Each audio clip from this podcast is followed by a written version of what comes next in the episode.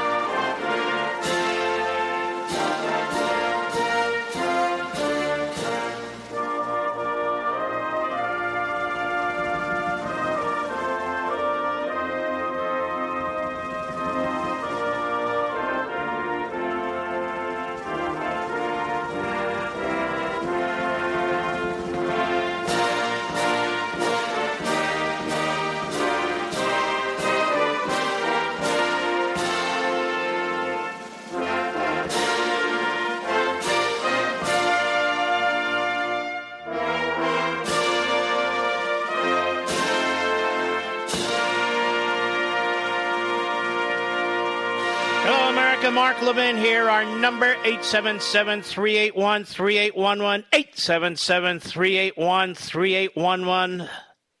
So much crumbling around us thanks to the Democrats, their media, thanks to the Democrats and their president, that it's almost impossible to address it all in one sitting. So I shall not, but I will pick them off as I do. The filibuster rule. Mark, what are you starting with the filibuster rule for? Because it's very important. Without it, our country will be fundamentally transformed. They'll get that phony voting bill they want, which is a fascistic bill. They will, in fact, pack the Supreme Court, which is a fascistic act. They will pack the Senate, another fascistic act, while they're pretending to be small d Democrats. And then they'll accuse everybody who rejects it as racist. And yet, this is the party of racism, the Democrat Party. This is the party of racism for decade after decade after decade, from slavery to segregation to Jim Crow. This is the party of racism. And yet they project. And this party has attracted leaders that are fascistic. You can see them, you can hear them. And so it's important, I think, to talk about this filibuster rule. Now, they say the filibuster rule is racist, and then they move on. Now, you can do your own Google search. How can the filibuster be racist? On what basis do they say it's racist? It was used by racists, that's true, but it was used by non racists to fight the racists. I mean, it was used by Joe Biden, who we know is not a racist, even though he threw in with the segregationists early in his career. And as I told you the other day, the filibuster, as best we can tell, dates back to ancient Rome, when Cato, Cato, the senator, tried to use it to block Caesar. Unfortunately, that failed. But the filibuster was used by the British Parliament. The filibuster has been used in Australia. And the first time it was used in the United States I believe, was March 5th, 1841. And it was used because several senators were upset that the Senate printers were about to be fired. And so they tried to prevent it on the Senate floor using a filibuster for the first time in American history. So the filibuster has nothing to do with racism per se, as 98% of what the race baiters say has nothing to do with racism. If you believe in the Constitution, you're a racist. If you believe in the Declaration, you're a racist. If you believe in capitalism, you're a racist. If you believe in securing the border, you're a racist. If you don't agree with a radical socialist Marxist agenda, well, you're obviously a racist. If you don't believe in climate change, you must be a racist because of environmental justice. If you're not a Democrat, you must be a racist. If you are a Democrat but a moderate, you must be a racist. If you believe in free speech, you must be a racist. Academic freedom, you must be a racist. So we're not buying any of this crap. Now, Chuck Schumer, with 50 senators, that's all he's got, wants to get rid of the filibuster rule. And the reason they want to get rid of it is the reason I keep saying number one, and you notice others are starting to pick up on this. They're good listeners, they're good learners. For the Democrat Party, the issue is the Democrat Party, not what's best for the nation, but what's best for the Democrat Party and the Democrats, what's best for their base, what's best for their surrogates. Because you need to show allegiance not to your nation. Don't salute the flag. Don't sing the national anthem. Don't stand up in respect and cover your heart. No, no, no, no. You need to show allegiance to the Marxist agenda, the Democrat Party. And you need to march in single file and support it. Period. So it's the Democrat Party and the Marxist agenda that comes before the country, comes before everything, really, even family, faith, freedom. And the filibuster rule, just like the Constitution itself, is a bulwark for liberty. It's a bulwark to slow the process down for deliberation, which is what republicanism, small r, is all about. But they're in a hurry. They're in a hurry. They wish to ram all this through in the first hundred days before you even know what hit you. Consequences be damned. You be damned. And they want to ram all this through, including the destruction of our voting system. So you wake up one day, you go, wait a minute, they did what? Well, I'm going to vote them out of office. No, you're not. They changed that too. So here's Chuck Schumer on MSLSD yesterday on the filibuster. Hat tip, Breitbart, cut two, go. First, I think we will show, and our caucus gains strength from showing unity and getting some things done as the AARP and very possibly uh, the Build Back Better. Second, I think we we will show the public. Uh, we will see. We will test our Republican friends. When we put them, you know, when McConnell was the leader, he put none of these good things that you mentioned earlier that the House passed on the floor. I will put them on the floor. Oh, I see. Massive new spending. Go ahead. We will see on very popular issues where Republicans stand. I recently said when the House passed the uh, background checks bill, I'll put it on the floor. 90% of the, the American- background checks bill. So if you loan your gun to your wife or your husband, there has to be a background check. If you give your gun to your friend who's concerned about domestic violence or a neighbor next door or something of that sort, well, then, there has to be a background check. If you sell a weapon, an older weapon, one that you personally own at a gun show, there has to be a background check. Tell me, how many people are murdered in this country on either of those three scenarios? Nobody, really. Almost nobody. This is just more of an effort to control we the people, the law abiding people. This is about people control, folks. That's all it is. It's about people control. It's slaughter financially the police and make it impossible for you to get a weapon. Then you're stuck. Then you have nowhere to go. Then you'll do what you're told, whether you like it or not. Go ahead.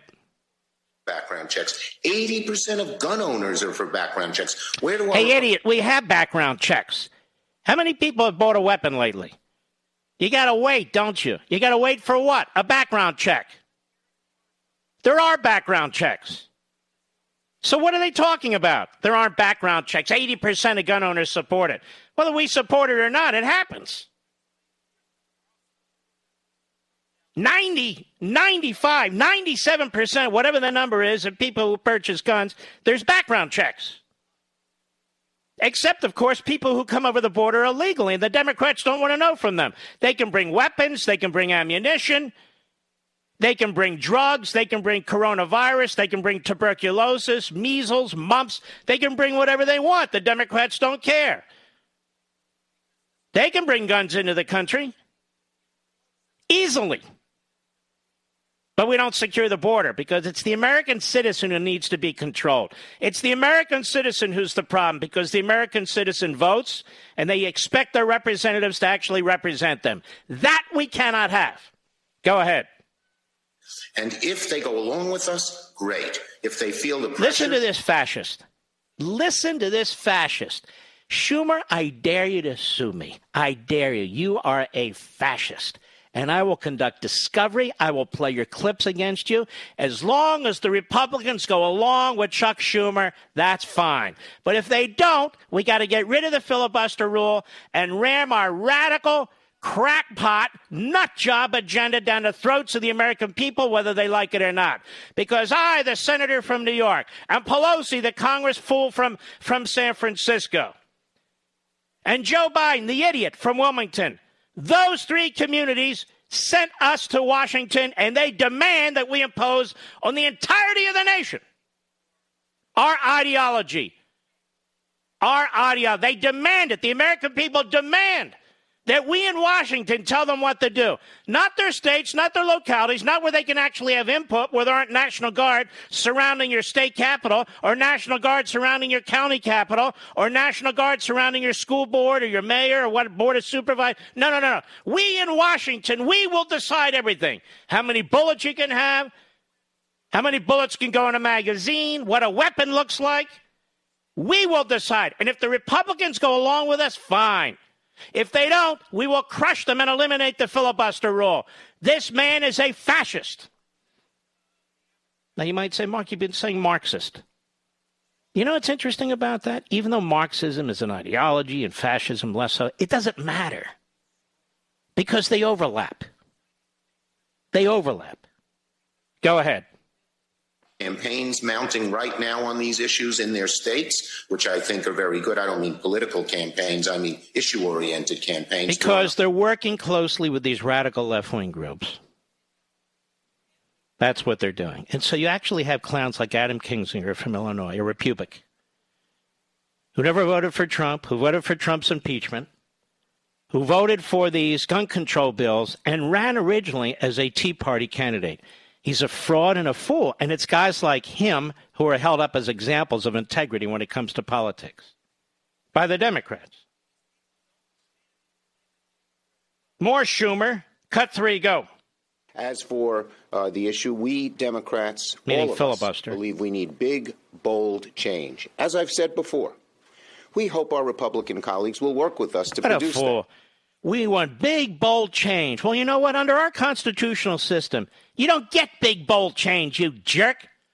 You get slow, incremental change. And here's why, ladies and gentlemen this country was built around your individual liberty, your unalienable rights your private property rights, your freedom of association, your freedom of speech, your freedom to exercise religion, your right to bear arms, your right to due process, your right to equal protection, your right, your right to be reimbursed if they take your property, all kinds of rights that belong to you. And most of all, you have a right to representative government. And when they ram things through, whether it's executive orders or we're going to go big and bold and fast, this destroys your ability to participate. It destroys the notion of republicanism. It's not about the Democrat Party and what the Democrat Party wants big, bold, fast change. Of course they do, because their big, bold, fast change is about destroying the barriers to their big, bold, fast change.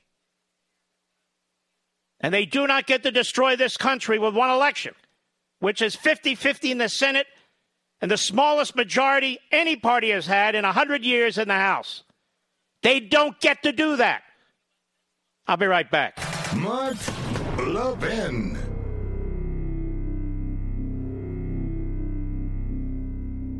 Hillsdale College serves four purposes learning, character, faith, and freedom. Education and faith thrive in freedom, and freedom requires an educated people of good character to preserve it. Hillsdale College has been providing the education needed to preserve free government for over 175 years. It continues these efforts today. Not only its 1,500 undergraduate and graduate students, but nationwide through its free online courses, its support of classical K through 12 charter schools, and its other outreach efforts on behalf of liberty. Hillsdale's Articles of Association, dating way back to 1844, commit the college to preserving civil and religious liberty through the provision of sound learning. This learning includes the Constitution and the laws of nature and nature's God, as described in the Declaration of Independence. It includes America's great heritage of liberty that too often today is falsely derided or denied. Hillsdale's motto pursuing truth and defending liberty since 1844. It will continue to fight to live up to that motto, come what may. Learn more at levinforhillsdale.com,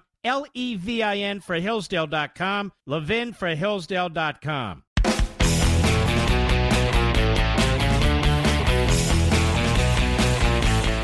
Okie doke, okie doke, okie doke, okie doke. Little Dick Durbin. Imagine Illinois gave us Abraham Lincoln now gives us little Dick Durbin here. It's unbelievable. And uh, he's on the floor of the Senate yesterday, face down, no doubt, but actually he's on the floor of the Senate.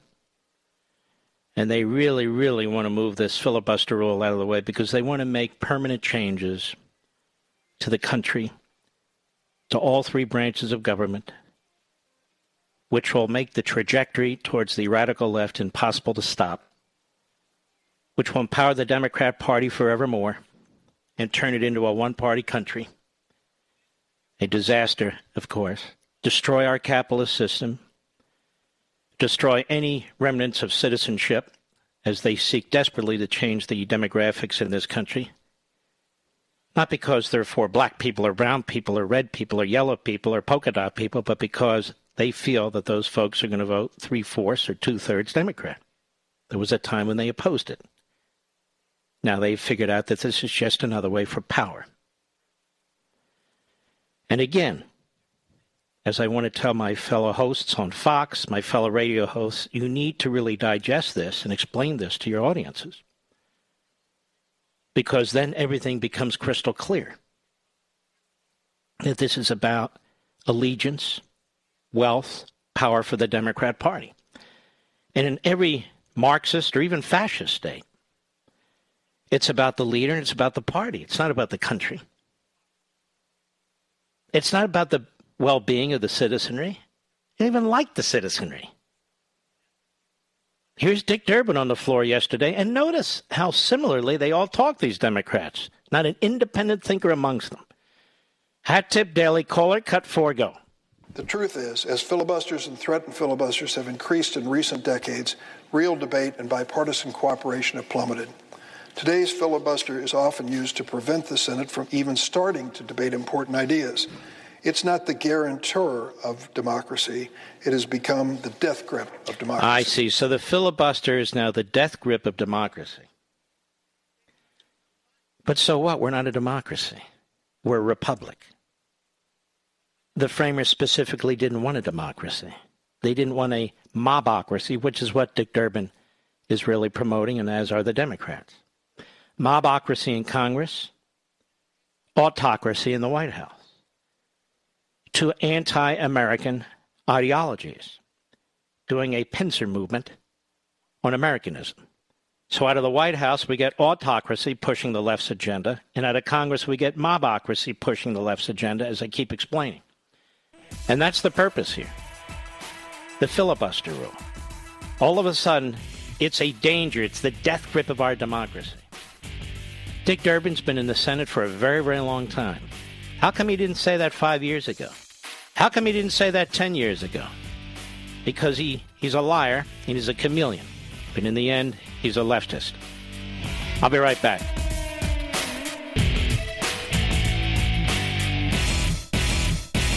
Hillsdale College serves four purposes learning, character, faith, and freedom. Education and faith thrive in freedom, and freedom requires an educated people of good character to preserve it. Hillsdale College has been providing the education needed to preserve free government for over 175 years. It continues these efforts today. Not only its 1,500 undergraduate and graduate students, but nationwide through its free online courses, its support of classical K through 12 charter schools, and its other outreach efforts on behalf of liberty. Hillsdale's Articles of Association, dating way back to 1844, commit the college to preserving civil and religious liberty through the provision of sound learning. This learning includes the Constitution and the laws of nature and nature's God, as described in the Declaration of Independence. It includes America's great heritage of liberty that too often today is falsely derided or denied. Hillsdale's motto pursuing truth and defending liberty since 1844. It will continue to fight to live up to that motto, come what may. Learn more at levinforhillsdale.com,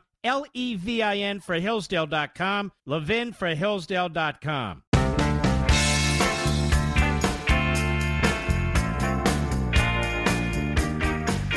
Mark Levin, radio's hell raising intellectual. Call now 877 381 3811. Well, listen to this. Associated Press in Jerusalem. Israeli archaeologists today announced the discovery of dozens of Dead Sea Scroll fragments bearing a biblical text found in a desert cave and believed hidden during a Jewish revolt against Rome nearly 1,900 years ago. The fragments of parchment bear lines of Greek text from the books of Zechariah and Nahum and have been dated around the first century based on the writing style according to the Israel Antiquities Authority. They're the first new scrolls found in archaeological excavations in the desert south of Jerusalem in 60 years. The Dead Sea Scrolls, a collection of Jewish texts found in desert caves in the West Bank near Qumran in the 40s and 1950s, that would be uh, Judea and Samaria, as I have to say over and over again, date from the 3rd century BC to the 1st century AD. They include the earliest known copies of biblical texts and documents outlining the beliefs of a little understood Jewish sect. The roughly 80 new pieces are believed to belong to a set of parchment fragments found in a site in southern Israel known as the Cave of Horror, named for the 40 human skeletons found there during excavations in the 1960s that also bear a Greek rendition of the 12 Minor Prophets, a book in the Hebrew Bible. The cave is located in a remote canyon around 25 miles south of Jerusalem. The artifacts were found during an operation in Israel uh, and listen to how they put it, AP, and the occupied West Bank. Now, let's just stop there. America, I want you to listen to this. Mr. Producer, Mr. Call. They found Dead Sea Scroll parts dating back almost 2,000 years, right?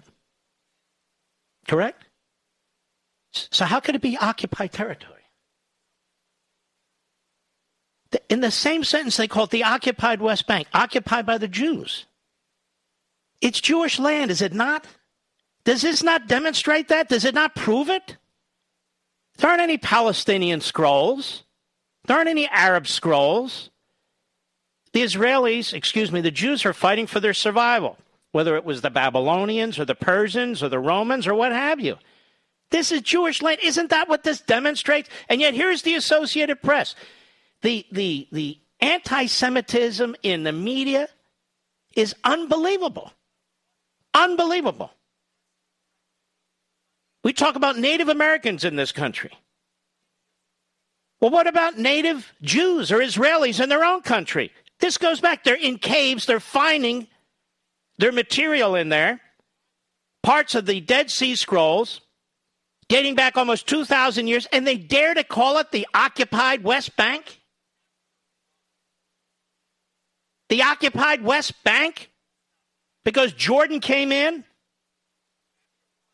and stole that part in the late 1940s and called it the West Bank of Jordan. Now it's the West Bank forever? Seriously, folks. Here's the sentence again. The artifacts were found during an operation in Israel and the occupied West Bank conducted by the Israel Antiquities Authority to find scrolls and other artifacts to prevent possible plundering. Israel captured the West Bank in the 1967 war, and international law prohibits the removal of cultural property from occupied territory. It's not occupied territory. Those scrolls belong to the Jewish state of Israel. Can you imagine what some of Israel's enemies would do with those scrolls or the artifacts?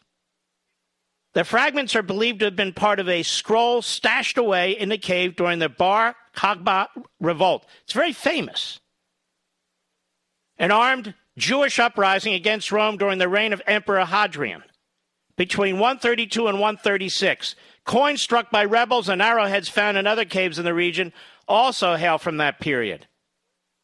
We found a textual difference that is no parallel with any other manuscript, either in Hebrew or in Greek, said Oren Ableman, a Dead Scroll uh, researcher with the Israel Antiquities Authority, referred to slight variations in the Greek renderings of the Hebrew original compared to the Septuagint, a translation of the Hebrew Bible to Greek made in Egypt in the third and second centuries BC. When we think about the biblical text, we think about something very static. It wasn't static.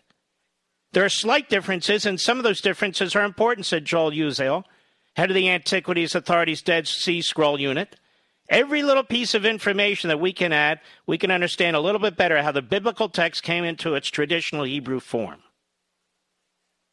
Along the Roman era artifacts, the exhibit included far older, checking my time, discoveries of no lesser importance found during its sweep of more than 500 caves in the desert. The 6,000 year old mummified skeleton of a child, an immense, complete woven basket from the Neolithic period, estimated to be 10,500 years old, and scores of other delicate organic materials preserved in caves and climate. In 1961, Israeli archaeologist Yohanan Aharoni excavated the Cave of Horror, and his team found nine parchment fragments belonging to a scroll with texts from the 12 minor prophets in Greek and a scrap of Greek papyrus. Since then, no new texts have been found during archaeological excavations, but many have turned up on the black market, apparently plundered from caves. And for the past four years, Israeli archaeologists have launched a major campaign to scour caves nestled in the precipitous canyons of Judean desert. Oh, it's not the occupied desert? In search of scrolls and other rare artifacts. The aim is to find them before plunderers disturb the remote sites, destroying archaeological strata and data in search of antiquities bound for the black market. Until now, the hunt had only found a handful of parchment scraps that bore no text. Ami Ganor, head of the Antiquities Theft Prevention Unit, said since the commencement of the operation in 2017, there's been virtually no antiquities plundering in the Judean desert, calling the operation a success for the first time in 70 years. We're able to preempt the plunders, he said. But the irony, the sick irony, is not even lost on the Associated Press reporter who writes this thing. Ilan Ben Zion, of all people. It's amazing. So, what do these Dead Sea Scroll parchment pieces show? Well, for the for the biblical experts, of course, as they said, they're trying to piece them together with other uh, parchment pieces of parchment that they find to determine um, uh, different aspects of the Bible. But for me, and of course, it's not in the AP piece. It demonstrates again, once and for all, that Judea and Samaria are not occupied territories. I don't care what the Europeans say. I don't care what the UN says. I don't care what America's Democrats and America's media say. There's so much evidence of this, it's not even funny. It's not even debatable. It's not occupied territory. It's not the West Bank. The natives, if you will, who lived in these areas were Jews. And when you find parchment that's 2,000 years old and you find coins that are even older, older, and jewelry and other, and even currencies, you would think that if we follow the science, it's a closed case. But the West is so desperate, so desperate to accommodate the Palestinians, and so desperate to accommodate the anti Semites in their own ranks, particularly in American Democrat Party media like the New York Times and the Washington Post, that they continue to push this. It's really amazing, but I thought you'd want to know. In the middle of all this, we reach back thousands of years. And rather than learn from history, our own history and ancient history, we pretend it doesn't exist. because we're so sanctimonious, so selfish, so narcissistic, not you and me, but we as a collective, that we actually believe the world begins today. If the world began today with the cowards and the buffoons and the people who are on the dole, we would all starve to death or we die of thirst. We wouldn't have the wheel, we wouldn't have fire. We wouldn't have a vaccine, we'd have nothing. We'd have nothing. I'll be right back. Mark Levin.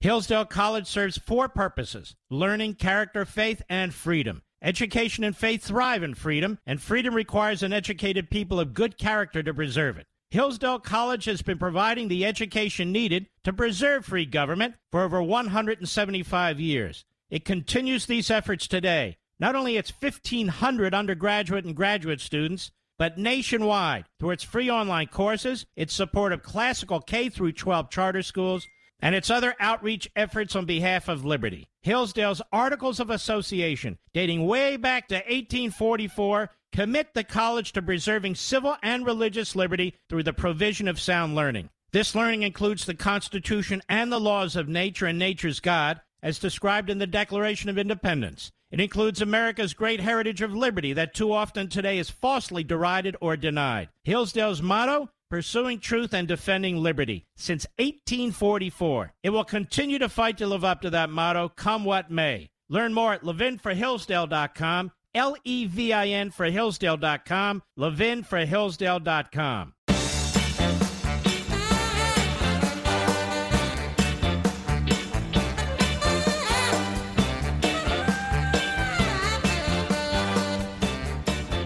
By the way, Biden and Harris, they're traveling the country. I think they went from uh, Washington, D.C. to uh, Bethesda, Maryland. I'm not sure. But anyway, pushing the 1.9 trillion that finally the American people, they've, they've come to the rescue and said, let me tell you what's going on. I've explained it before, but let me underscore it.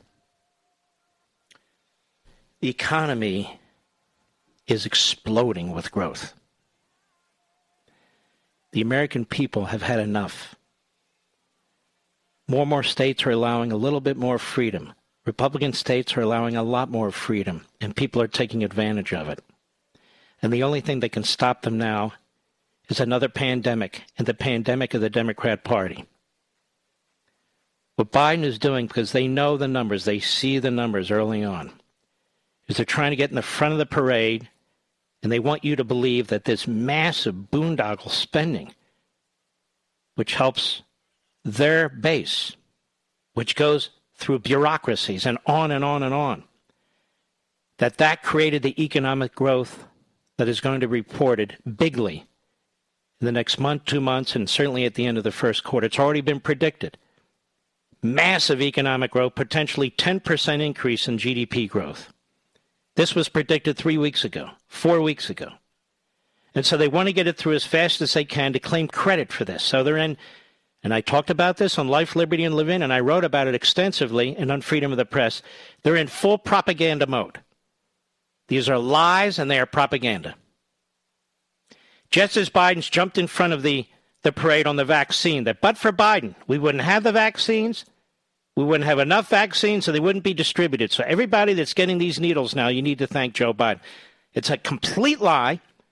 Every vaccine that's out there right now was purchased by the Trump administration. Every single one. But you wouldn't know it. So that's what's going on. And then they're going to say, with all this spending, meaning paying off their buddies, redistributing wealth to their buddies, buying votes left and right, now we need taxes. So who are they going to tax? Republicans. They call them the rich, but many of them aren't rich. It's going to affect you. Look, Gasoline prices, does that affect the rich? No, it affects you. They're going up. And when fuel prices go up, everything goes up clothing, food, production. Everything goes up, and everything is going up. The price of a gallon of gasoline where I buy it has already gone up 60 cents a gallon. And that's just now. Wait until they're in full blown attack capitalism mode. So this the same propaganda that the Marxists use in other parts of the world, the same propaganda that leftists have used in the United States from day one. They want you to be angry. They want you to be jealous. They want you to be good little class warfare Marxists. That guy, he's paying what? Well, he should be doing that. Get him, get him, get him. Take this, take that. Well, look at his house. He doesn't need that house. He's got four cars. He doesn't need cars. Ask the men and women on the assembly line how they're impacted when somebody buys multiple cars. Ask construction workers, electricians, plumbers, roofers, on and on and on, how they're impacted when somebody builds a big home. Who cares how big it is? Who cares what's in it? Who cares how many cars the guy has? Successful, who gives a damn? Doesn't affect me. Actually, if it affects me, it's in a positive way. He's not taking anything from me. There's not this limited pot where that guy gets a big house and I get a tent. It doesn't work that way. It's America, it's capitalism. But this is how the left thinks because this is what they want to do. We get to distribute who gets what. We get to decide 400,000 is too much, 150,000 is too much, 76,000 by an individual, that's too much. Who, who says? Let me give you a perfect example. If you're 28 years old and let's say you're a paralegal and you live in Manhattan. You don't have any kids, you don't have a spouse. But the price of the apartment is still very, very high. What do you need to have a decent living? Let's compare that person to a farmer, to a farmer in Kansas who's married, has five or six kids. What does that farmer need to have a relatively decent living? Well, they don't need the same thing. The dollar has a different impact in different parts of the country. They have completely different lifestyles. They do completely different things. They get paid completely differently. So, how can you say a farmer who has 10,000 acres, five kids, has all this equipment he has or she has to pay for, who grosses $400,000 a year, versus a paralegal who lives in Manhattan? Well, let's do it this way. A partner in a law firm who lives in Manhattan who grosses $400,000 a year, it's not the same, is it, Mr. Producer? It's not the same. So when the Marxists get up there and they say, anybody who earns 400000 and over, that's just what we're going to do to them right here.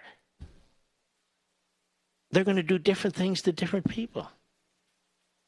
And it's going to have a different effect. It's like giving everybody $1,400. You give somebody $1,400. We were talking about this today as we were uh, taping Levin TV. Uh, one of my buddies is a former NYPD detective. My uh, executive producer is a great guy. Used to work on Discovery Channel, some of these other channels. We were having a chat about this. Fourteen hundred dollars plus state unemployment plus plus three hundred dollars on top of state. Why would you work for an hourly wage at a restaurant or a 7-Eleven when you're literally getting paid more money to do nothing? Why would you do it? You wouldn't. And we're in deep trouble over this. Massive taxes are coming, massive inflation's coming, massive interest rate hikes, massive energy increases. Isn't Nirvana great under the Democrats? That's ah, swell. I'll be right back.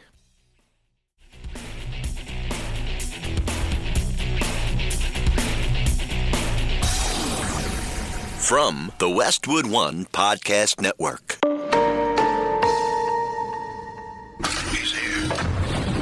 Here.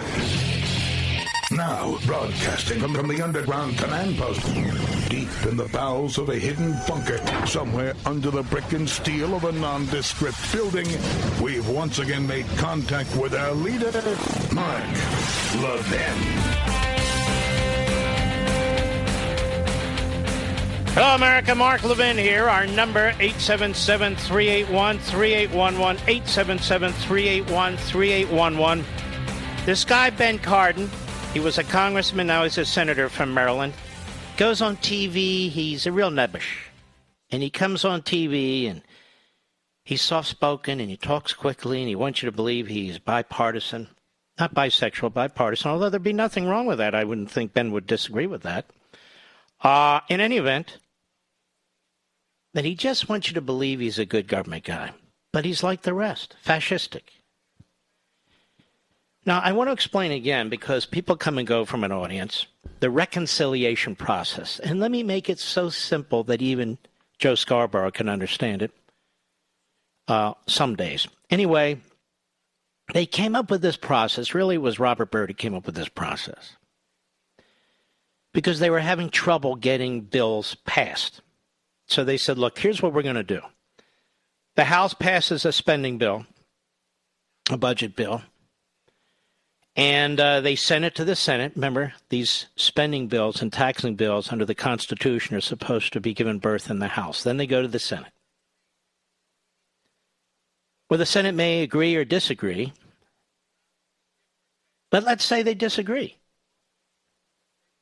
Or maybe there's a filibuster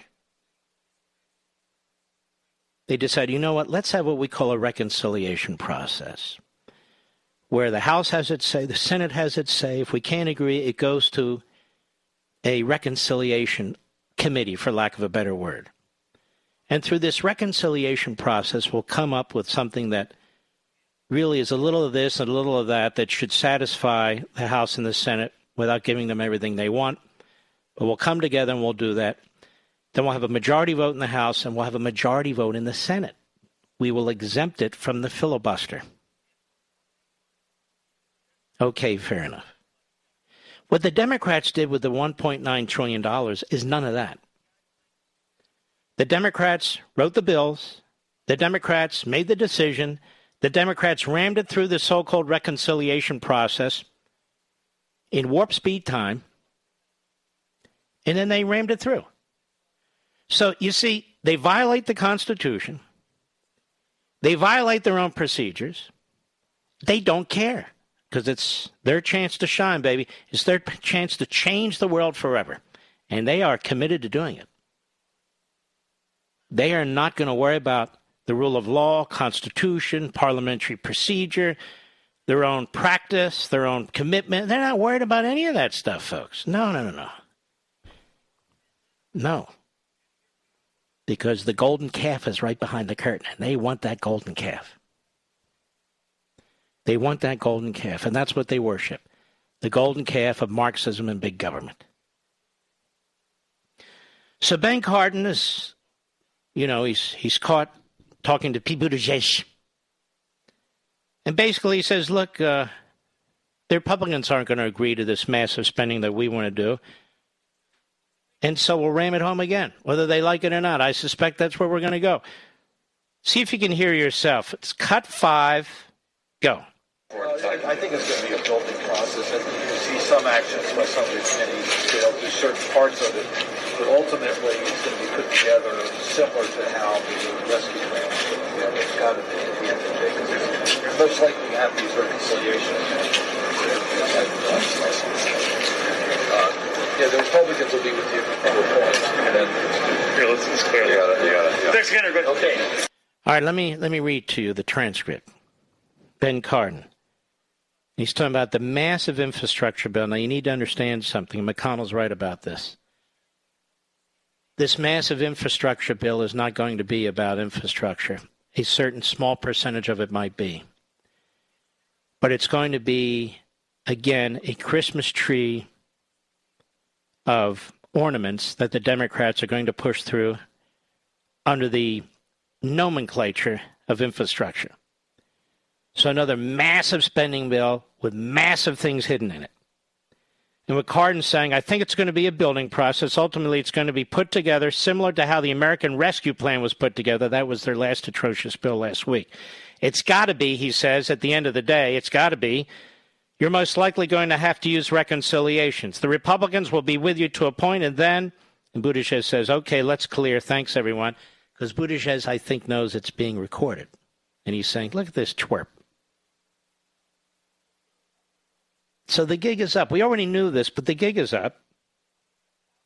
We know exactly what's happening. And they're going down their, their list of things. Schumer now says he wants to cancel $50,000 in student debt. It was first 12, 25, now 50,000.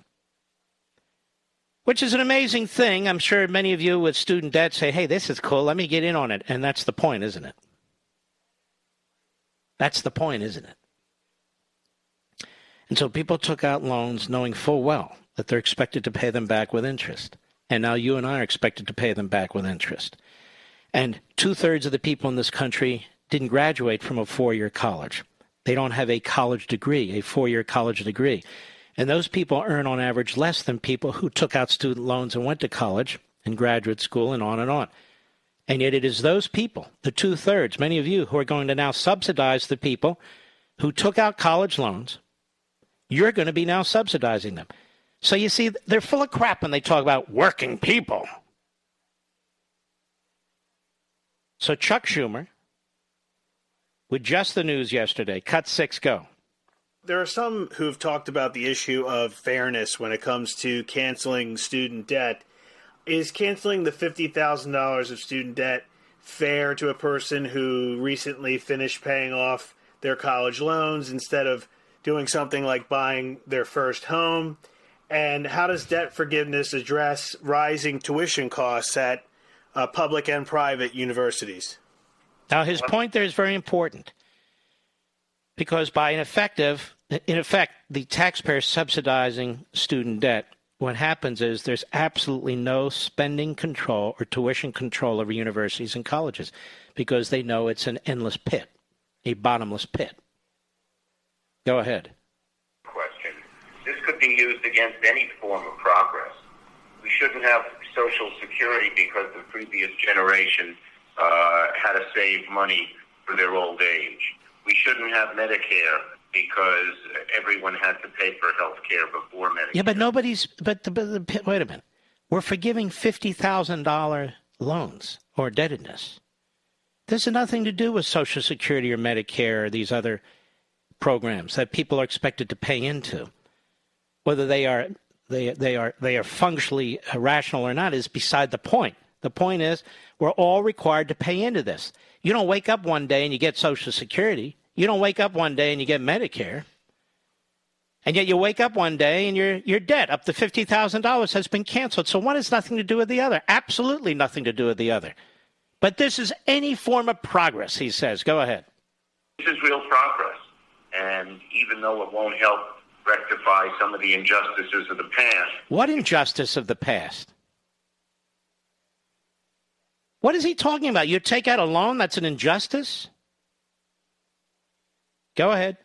It does uh, um, rectify just injustices of the, few, of the present and future. All right, he's a rambling buffoon. Here's the thing, ladies and gentlemen. We're redistributing wealth to Democrat voters. There are exceptions to the rule, but that's the rule. And they also want more and more people to go through this this this this factory of ideological purity that we call colleges and universities. Where your kid, many of you, your kid goes into these schools and they come out different human beings. They never regulate colleges and universities. They never regulate tuition. Have you noticed? They never regulate salaries and pensions and medical benefits or tenure because that's the Democrat Party indoctrination mill and along with media. Just like they never regulate slip and fall lawyers, even those who operate across state lines and affect commerce across state lines because they're one of their biggest donors. That's why they never stand up to the teachers' unions because they supply 2 million, an army of precinct workers on election day. Exceptions, of course. I'm not talking about the exceptions, I'm talking about the rule.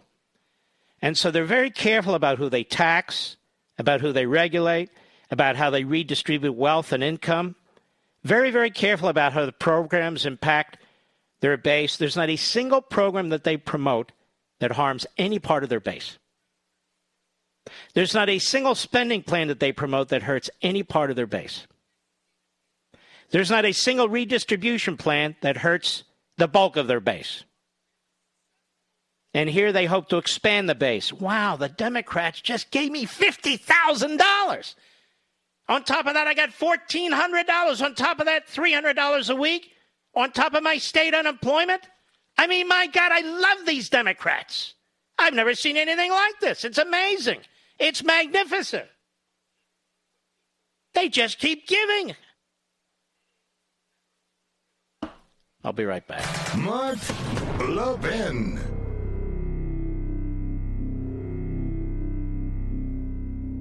Over 2,000 of you, my listeners, made the switch from overpriced wireless carriers to Pure Talk over the past few months. We want the rest of you to join us and to see what we're talking about. If you're with AT&T and Verizon or T-Mobile, your family could save over $800 a year just by switching to Pure Talk. You get great coverage, you can keep your phone and your number, and you'll save a fortune. Pure Talk is the top rated wireless company by Consumer Affairs with the absolute best consumer service team based right here in America. Does that sound good? Well, it gets better. Right now, get unlimited talk, text, and six gigs of data, just $30 a month. And if you go over on data, they don't charge you for it. They don't care. Go to puretalkusa.com and enter promo code Levin Podcast. Again, puretalkusa.com, promo code Levin, L E V I N Podcast. And when you do, you'll save 50% off your first month. That's puretalkusa.com, promo code Levin Podcast. Pure Talk USA, simply smarter wireless.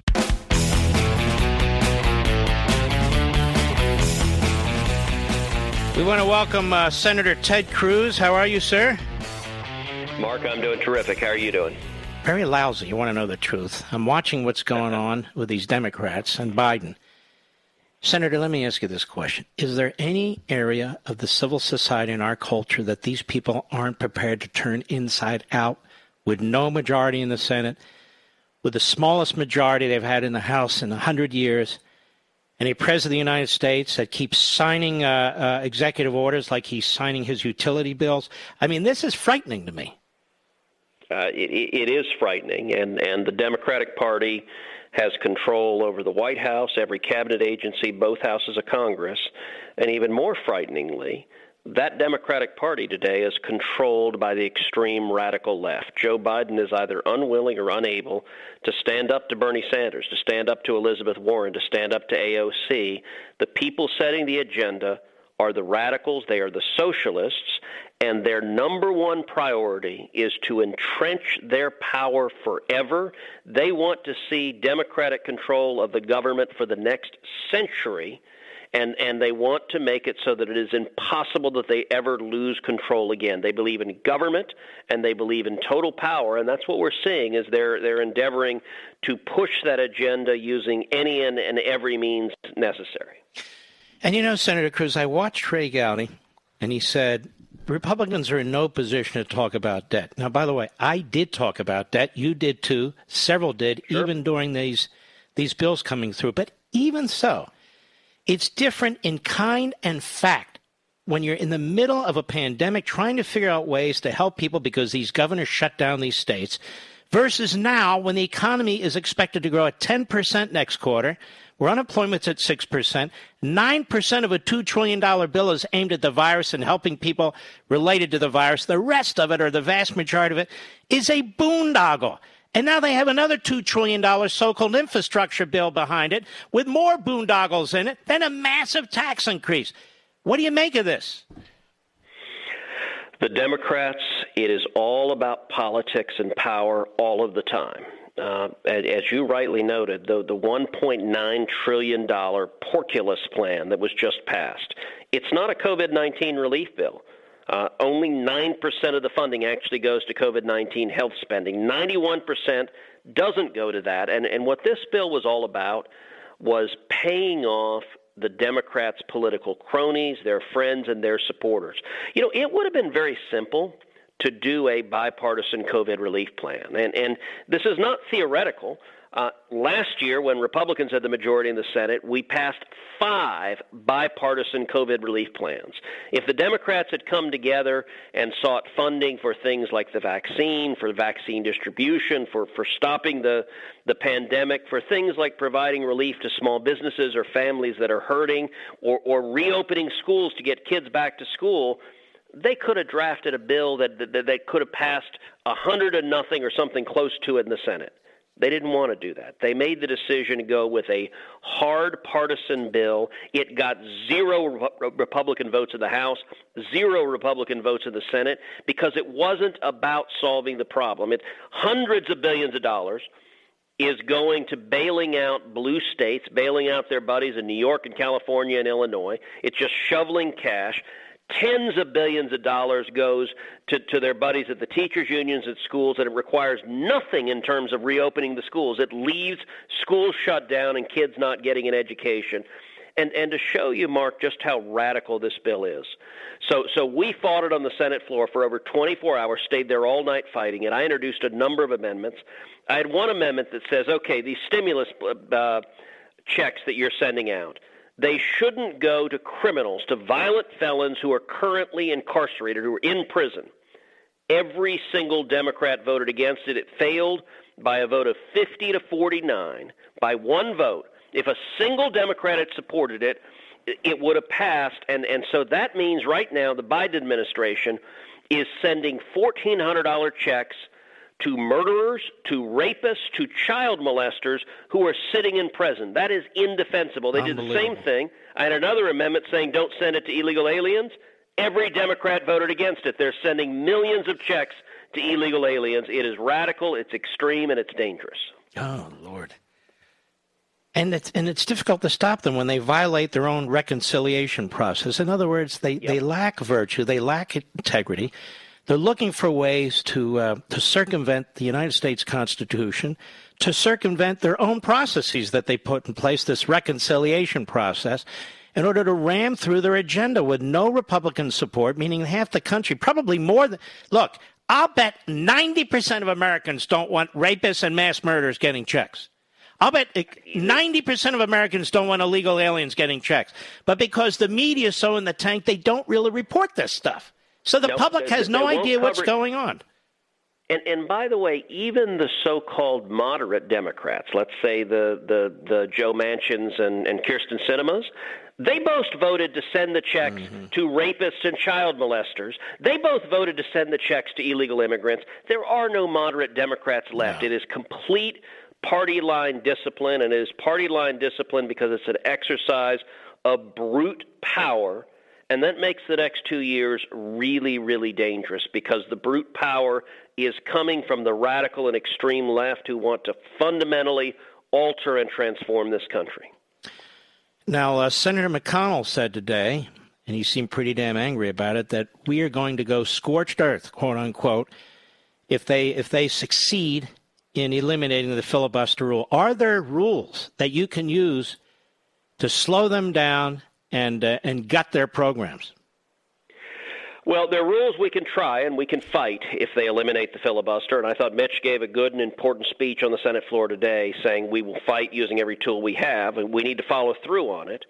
But but I got to tell you, the fate of the republic, as astonishing as it sounds, rests with the two Democrats I just mentioned, Manchin and Sinema. Both of them have said publicly that they will oppose eliminating the filibuster. The filibuster means that it takes 60 votes to pass legislation and not 50. We need are, are you are you are you able to stay or do you fortitude. Senator? Are you able sure, to stay or do you need to go? Yeah. I All right. I want to get into this, then I want to move to immigration and your op-ed. We'll be right back.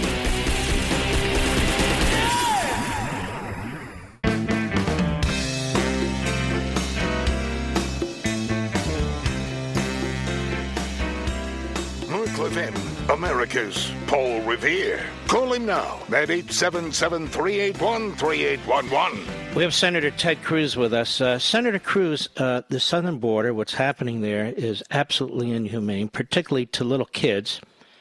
Um, yes. Some of whom are being uh, sexually abused. We have uh, a big increase, we're told by the Border Patrol, of this uh, the narco mob active uh, on the southern border. All kinds of things going on down there now. People with uh, not just COVID 19, but all kinds of uh, illnesses that we've defeated in this country coming through. Joe Biden won't visit the border. His administration is lying about what's taking place there. His administration will not call it a crisis. We have absolute anarchy. They're overwhelming the Border Patrol. They're overwhelming ICE. It's as if they're effectively defunding them through the back door. What are your thoughts about this? Well, it is a crisis at the border. It is getting worse and worse each and every day, and it is the direct result of decisions made by Joe Biden and this administration. When when Biden came in, he immediately halted construction on the wall. Uh, he immediately reinstituted catch and release, which means now when Ill- illegal aliens are apprehended, we let them go and give them some court date in the future and ask them to show up. And a whole bunch of them we know are not going to show up.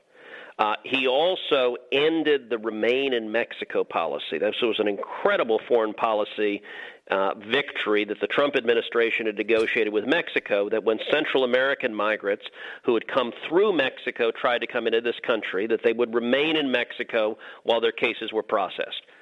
Joe Biden threw that international agreement in the trash. And not only that, he ended the policies of, of not releasing illegal immigrants who were, who were risks for COVID 19. He ended that for kids. What's the result? We've seen a surge in illegal immigration.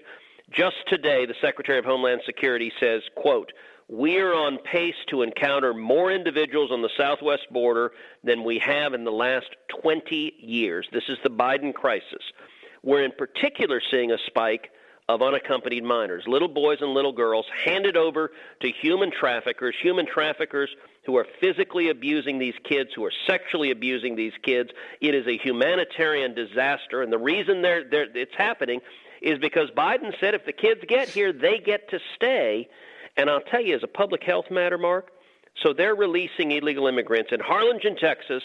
Those illegal immigrants are testing positive for COVID 19 at a rate that is seven times higher than the U.S. population. And yet, because of politics, because the Democrats believe these illegal immigrants will vote Democratic, the public health doesn't matter, COVID doesn't matter, crime doesn't matter. It is ollie ollie oxen free and open borders, and it is dangerous, and it will keep getting worse as long as this administration refuses to enforce the law. And you touched on something, Senator Cruz, that I strongly agree with you on, and that's this. They really want to change the demographics of Texas and the rest of the country. It's all about the Democrat Party. It's not about the country. It's about their power base. It's about funding their base, redistributing wealth to their base, expanding their base. It's about flipping Texas from a light purple into a dark blue like so many other states, and that's where their focus is, period. And the human tragedy down there Joe Biden won't visit. Joe Biden won't hold a press conference. He announces he's going to have one in nine days, so people stop asking about a press conference. By the way, Senator, is he having a State of the Union address where he can read off a teleprompter? Is he doing that? I, I have no idea, but he refuses to ask questions, and the press doesn't ask questions. I can tell you next week I'm traveling down to the border. I've been to the border many times. I organized uh, a, a, delegation of senators to come down and, and, and see the detention facilities, meet with Border Patrol, meet with the Border Patrol Union, meet with the leadership there, and see firsthand what's happening, the overcrowded facilities and, and, and the, the public health risks that the Biden administration is allowing. And, and for them, it is all about politics and it's all about power. You know, you combine this, this open borders policy with, with the bill that they, that they call H.R. 1. It was the very first bill introduced in the Nancy Pelosi controlled Democratic House. And what is their first priority? It's not COVID, it's not jobs, it's not schools, it's not kids. Their first priority is maintaining Democratic control forever. So this is an election bill that strikes down every photo ID law in the country, that makes it easier for felons and criminals and illegal immigrants to vote, and, and, and, and that sets the stage for for making it impossible to ever defeat Democrats. That is their priority. They want to facilitate voter fraud. They want universal mail-in balloting. They they want ballot harvesting, and it is all designed to ensure that, that, that Pelosi and Schumer are in power no matter what, and the voters can't change it. That is taking away your right to vote and my right to vote because they want illegal immigrants and criminals to dilute your vote and keep them in power.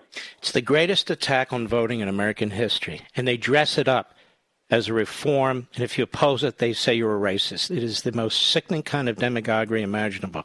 Now, you wrote an op ed recently about the Olympics in China, and I'm curious right. to uh, to know uh, for you to expand on that. Well, th- th- there's some Republicans talking about how they believe we should boycott the Olympics in China, and and the Biden administration has su- suggested they're open to this idea. Now, listen, I will yield to nobody in terms of being a China hawk. I think communist China is profoundly dangerous. They are murderers. They are torturers. They they are running concentration camps with over a million people in it right now. And and nobody has led the fight harder in the Senate against communist China than I have. That being said, I think the idea of boycotting the Olympics is really really dumb. Jimmy Carter tried it. He did it. It was a mistake then. It didn't work. It didn't hurt the Soviet Union. But you know it hurt? It hurt our athletes who had spent their lives training to compete, and, and it punished them in a way that I thought was grotesquely unfair and impotent. And I think the answer is not boycott the Olympics and hurt U.S. Olympians, hurt U.S. Paralympians. Instead, the answer is – Go over there, speak the truth, call out the Chinese oppression, call out Chinese communism. Don't kiss their behind, speak the truth, and also go over there and kick some commie ass and take the gold medals home. Do them both at the same time. Now, will men who identify as women be able to participate in women's sports in the Olympics, or how's that going to work with the Biden mandate, his executive order that he put out? I wonder. Well, we got to sort through this, Senator the, the, the Olympics historically has not allowed biological males to compete in women's sports. you don't remember the East Germans, do you? but you know what? They do testosterone tests, and if you test ah. if you test too high, they don't allow you to compete. Um, the difference, so Biden and the, and the Democrats want to mandate biological males can compete in girls' sports, w- w- which would have the effect of, of dramatically uh, mm weakening, if not destroying, girls' sports. You look at Title IX that mm-hmm. has allowed girls and women to compete, compete competitively, develop discipline, learn all the benefits of competitive athletics, and yet if you have biological males competing, we've seen where that happens that that girls sports gets crowded out it's not fair you know I, I, heidi and i have two little girls you know our daughters mark oh, yeah, it's wonderful. not fair for them to compete uh, against biological males and and and Today's Democratic Party values politics more than reason or common sense or fairness. And you're talking about the Civil Rights Act and the additions to it, and they're using Title VII to attack Title IX. And this is the way yep. the Democrats do it. And uh, he did it by executive order, just like Obama did. Doesn't come to Congress. There's no deliberation. Things are done fast. They're done stupidly. In other words, they're done uh, to undermine the kind of system that we're supposed to have in place where the people get to talk to the representatives about what they want and what they don't want. But it's well, very curious to me. Number one priority yeah. is structural reforms. It's why they want to pass H.R. 1, which I call the Corrupt Politicians Act. It's why they want to add two states, D.C. and Puerto Rico, to get four new Democratic senators. It's why they want to pack the U.S. Supreme Court. If they end the filibuster, they will pack the court you and I have both written, as you know, my, my latest book, One Vote Away How a Single Seat on the Supreme Court Can Change History. Oh, yeah. It outlines how so many of our fundamental rights, free speech, religious liberty, the Second Amendment, are hanging in the balance by a single vote. If the Democrats end the filibuster, they'll pack the Supreme Court and they will take away your rights and my rights. All right, Senator, we wish you all the best. Keep fighting, and thank you. We appreciate it very much. Thank you, my friend. God bless. And God bless you too. He is a great guy and he's a very, very good friend. We'll be right back. Mark Levin.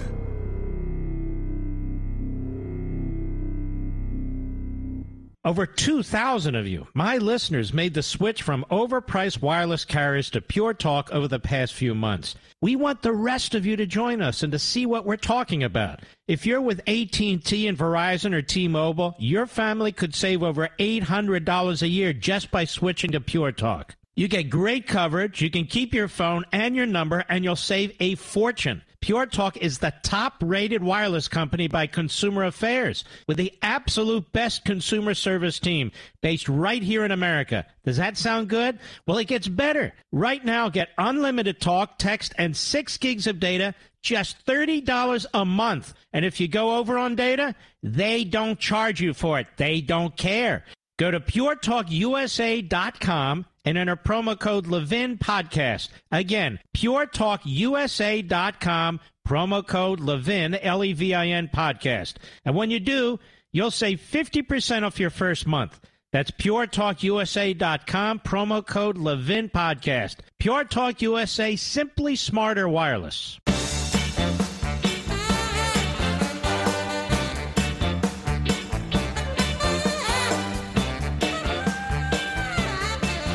Top Biden advisor, Cedric Richmond, former congressman. White House will move on reparations without Congress. So Joe Biden wants to build his legacy in every conceivable way possible. He is abusing his power. He is abusing the Treasury. He's abusing the American people, or at least some of the American people. There's no basis for reparations today, none whatsoever. After the Civil War, maybe. Now, no. And that said, the idea I hatched years ago, years and years ago, right here behind this microphone. If anybody owes reparations, it's the Democrat Party, not we Republicans. No, no, no, no. If your ancestors were here during the Civil War period and you were a Republican, they fought on the side of the Union against slavery. The Democrat Party was the party of slavery, was the party of the Confederacy. I've said it over and over again over 20 years. The Democrat Party is the party of Plessy versus Ferguson, separate but equal, segregation, Jim Crow. It's the party of no school choice. Yes, that's the party, the Democrat Party. And I don't care how many leaders of the party are minorities. I am talking about the effects of this party throughout our history has been a disaster. And now we have a disaster in the White House. A man who has evolved from sleeping with segregationists to now sleeping with Marxists. He's come the full political way, the whole spectrum. From sleeping with segregationists, politically sleeping, of course, to now sleeping with Marxists. The man preached unity. The man preached a colorblind society. The man preached character. The man wanted us to look at each other, the content of our character, as human beings. Do you know that the critical race theoreticians reject Martin Luther King? Black Lives Matter rejects Martin Luther King. The idiots on the basketball courts and the football fields. The idiots who have microphones in their faces or television cameras in their faces. The idiots that sit on executive committees and boards of directors for major corporations. The idiots that manage these corporations. The idiots in the media, all promoting Black Lives Matter. An organization that rejects everything that Martin Luther King preached. Did you know that? Well, now you know that. So, reparations. What's next? I don't know what's next. It's really quite sick. If Joe Biden had put his agenda out there for all of you to see and hear, rather than pretend, oh, look at me, I'm not a, do I look like a socialist, Joe Biden? You know who I am, I'm no socialist, blah, blah, blah. Hiding in the basement, lying about who he is, covering up the Hunter Biden scandal, creating phony scandals against President Trump, whether it's the Washington Post and their propaganda or the New York Times and their propaganda, Russian collusion, and all the rest. Let me tell you something. If the Democrats continue to do what they do, it is legitimate to call what they're doing illegitimate government. Because you don't get to cut corners on the Constitution and then insist that the rest of us follow what they do. In other words, the Constitution is the highest mortal law in this country. And if we have temporary politicians elected for two years or four years into the majority or longer, they don't get to make the rules outside the Constitution and they demand we comply. What's the rationality for that? Lawlessness begets lawlessness. That's the problem with lawlessness. You destroy the civil society for the law of the jungle. That's what you do. Where people have to fend for themselves, not economically, not socially, but literally to protect themselves. That's the problem. Two months later, two months later, they say at BizPacReview.com, where's the evidence Republican lawmakers were involved in the January 6 riots, as Democrats claimed? Remember that? Every one of their claims is falling to pieces. Where's the evidence that Republican lawmakers conspired with rioters on January 6? There was never any evidence. Where's the correction? There are no corrections. Where's the evidence that the rioters were armed? They weren't armed. Where's the correction? There are no corrections. Where's the evidence that this was an insurrection, as an insurrection is understood? There is no evidence this was an insurrection. This was a violent riot. And yet it was less violent than every single riot Antifa and Black Lives Matter has been involved in. And that is exactly what Senator Johnson means and says. It's called facts, not racism. And by the way, Antifa, as best as we can tell, given their garb, is mostly white, not black. You idiots in the media. And they weren't mostly peaceful, they were almost always violent. I'll be right back. From the Westwood One Podcast Network. Ladies and gentlemen, this final hour of the podcast is sponsored exclusively by AMAC, the Association of Mature American Citizens. Now over 2 million conservative members strong, AMAC believes in and stands up for the values that we care about faith, family, and freedom. Thank you for listening, and please support AMAC. And you can become a member at amac.us slash join. He's here. He's here. Now, broadcasting from, from the underground command post, deep in the bowels of a hidden bunker, somewhere under the brick and steel of a nondescript building, we've once again made contact with our leader, Mark Levin. Hello, America. Mark Levin. Our number 877 381 3811. 877 381 3811. So there's a slip and fall lawyer who works for the Democrats, who was the Svengali behind many of the changes that took place in the 2020 election, particularly in battleground states, helping to orchestrate much of the litigation of the Biden campaign, the DNC, the local and state Democrat parties, as well as their surrogate organizations. His name is Mark Elias. You've heard me mention him before. And he's with the uh, law firm of Perkins Coie. The First Circuit, the Fifth Circuit Court of Appeal, not a district court, the Court of Appeals right under the Supreme Court, sanctions Mark Elias and other Perkins Coie lawyers for redundant and misleading motion. Now let's see how this goes with, uh, with this particular article from crimeandlaw.com.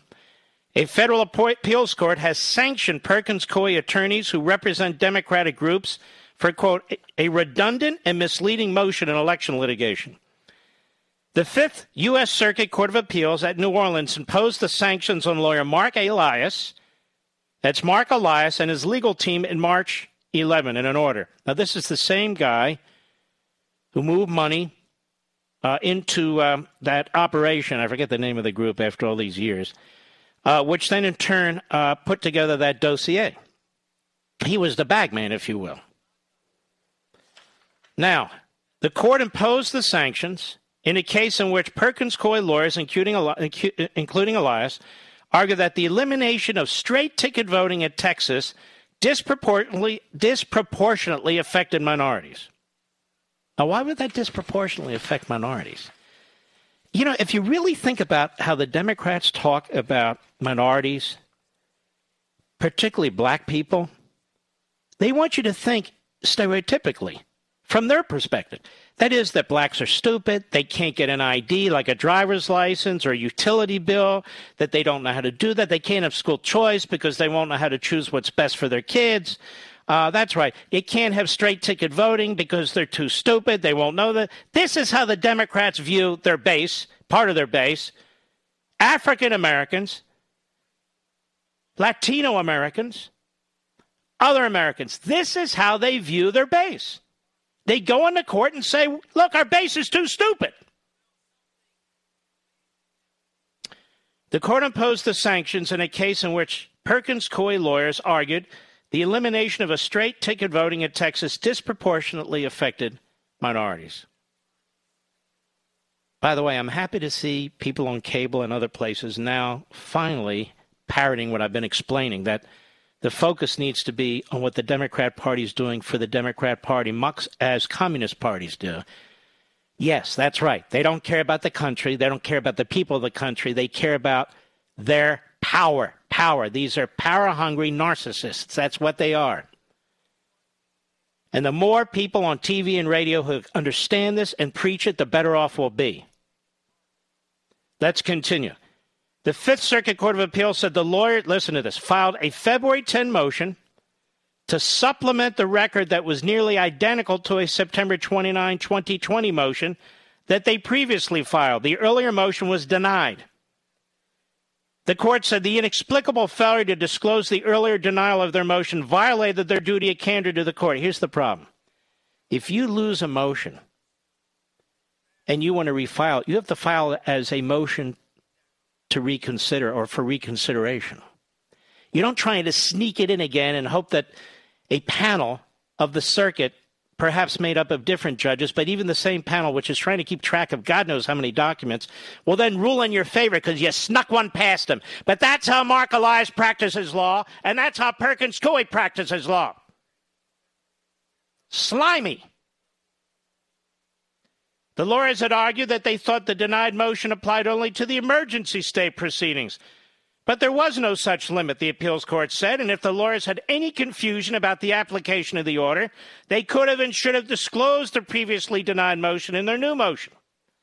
The appeals court ordered the lawyers to pay attorneys' fees incurred by their opponents in connection with the duplicative motion and to pay double costs. The lawyers, quote, are also encouraged, albeit not required, to review the ABA model ethics rule on candor toward courts and to complete one hour of continuing legal education on the topic. In other words, this is humiliating for most lawyers, but for these slip and fallers, probably not. Perkins Coie's first supplemental motion had sought to establish that the lawyer's clients had standing to seek an injunction, blocking enforcement of the ban on straight ticket voting. The Texas Secretary of State had raised the standing argument for the first time during the injunction appeal. After the injunction expired, the Perkins Coie lawyers again sought to file a declaration showing standing when the Secretary of State claimed protection by sovereign immunity. The plaintiffs challenged the ban on straight ticket voting are the Texas Alliance for Retired Americans, the Democratic Congressional Campaign Committee, and the Democratic Senatorial Campaign Committee because they think minorities are too stupid. They go into court, they file one document after another, which, quite frankly, is racist and stereotypical. But that's okay, for the left, the ends justifies the means. Whatever. Where's Stacey Abrams? Well, she's out there bloviating about how great the Democrat Party is. Perkins Coie released this statement to publications covering the sanctions. We do not normally respond to requests for comment on pending litigation. But the firm and the attorneys involved in this matter strongly disagree with the appellate court's ruling and its order of sanctions in this case. The firm fully and completely supports our attorneys in this case. In other words, the whole law firm is poisonous, stinks.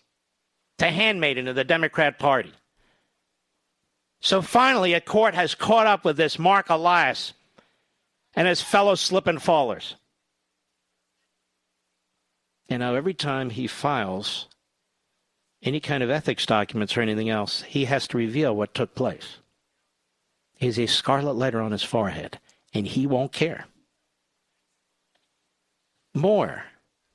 Judge may unseal Fulton absentee ballots for fraud investigation. A judge may unseal, this is the uh, Atlantic uh, Journal. A judge may unseal absentee ballots in Fulton County, this includes Atlanta, so a government watchdog can investigate allegations of voting fraud in the November election. A lawsuit filed in Fulton County Superior Court contends that fraudulent ballots were cast and other irregularities occurred as workers counted ballots at State Farm Arena on election night. You know, it's amazing. You're not even allowed to bring this stuff up, but here, here's a news story, right? Here it is, right, folks? Now, it's a little late, but still, we need to get into this, don't we? Those allegations were investigated and dismissed by the Secretary of State's office. Nonetheless, Henry County Superior Court Judge Brian Amero, who is overseeing the case, said he's inclined to order the ballots to be unsealed and reviewed by experts hired by Garland Favorito, a voting integrity advocate. At a hearing Monday, Amero sought a detailed plan by maintaining the secrecy and security of the ballots, which, by state law, are under seal in the Fulton County Superior Court clerk's office. We want to do this in such a way that dispels rumors and disinformation and sheds light, Amero said at the hearing. The devil's in the details. So this is the, uh, the, the petitioner. Favorito's case is part of a wave of lawsuits that have alleged fraud and misconduct in the November presidential election. Some sought to overturn Joe Biden's win in Georgia. You see, the media is very good.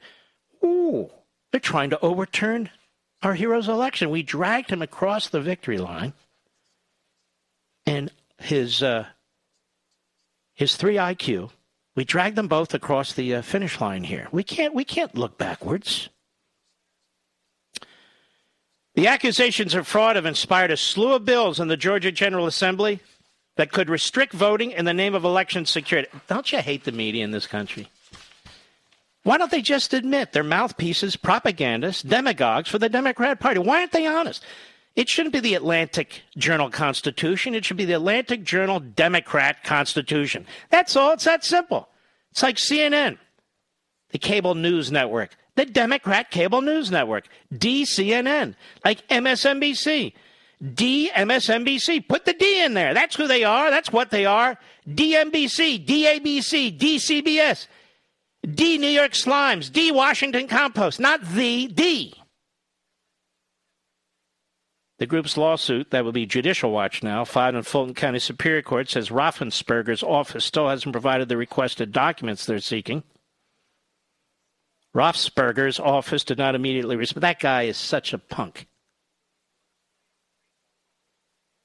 Favorito is seeking to review absentee ballots in Fulton County. He says county workers likely fabricated ballots and counted some ballots multiple times on election night. The observers were suspicious of ballots that were printed on a different stock of paper than regular ballots, appeared to have been printed instead of marked by ink in a voter's hand, or were not creased, indicating they had not been placed in the absentee ballot envelope and mailed. I'm sure the New York Times and the Washington Post took a very careful look at this. Maybe we should have said the Russians were involved. Oh, let's go look! Investigators with the Secretary of State's office reviewed hours of video from election night and said they saw nothing improper. Because they're blind as bats. In public comments and in court documents, state and county officials say many damaged ballots must be duplicated because scanners won't process them. And they say the, the ballot scanners sometimes jam, though some ballots get through the scanner before it stops. When that happens, workers scan the ballots again, but they're not. Ca- you realize all these votes were cast, and they didn't find a single piece of fraudulent evidence, Mr. Producer? Not one. Why does the Internal Revenue Service have auditors, folks? Why do we have inspectors general throughout our federal government, one department and administration after another?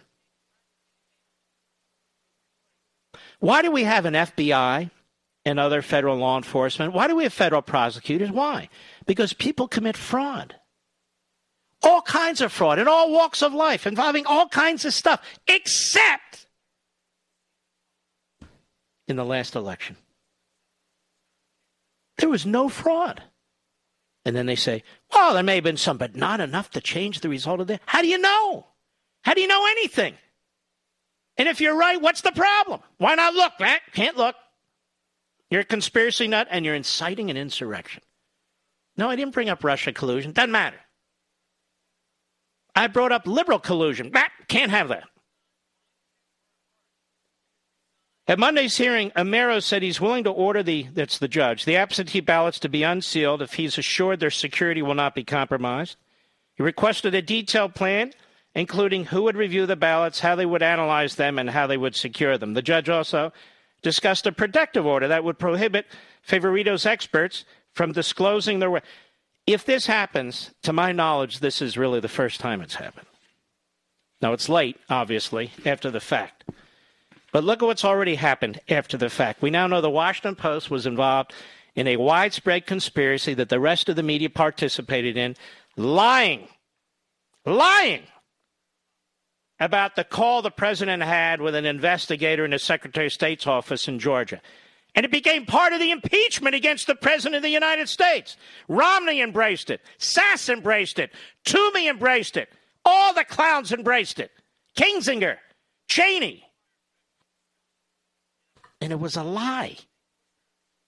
Just like he incited an insurrection was a lie. Just like the first impeachment was a lie. Just like Russia collusion was a lie. But this government is clean, no fraud, playing by the book with the executive orders, playing by the book with the reconciliation. Oh, yeah, yeah, yeah. All they want to do is big change and fast for the people. Massive tax increases for the people. Massive debt for the people. Mass redistribution of wealth for the people. Massive loan forgiveness for the people.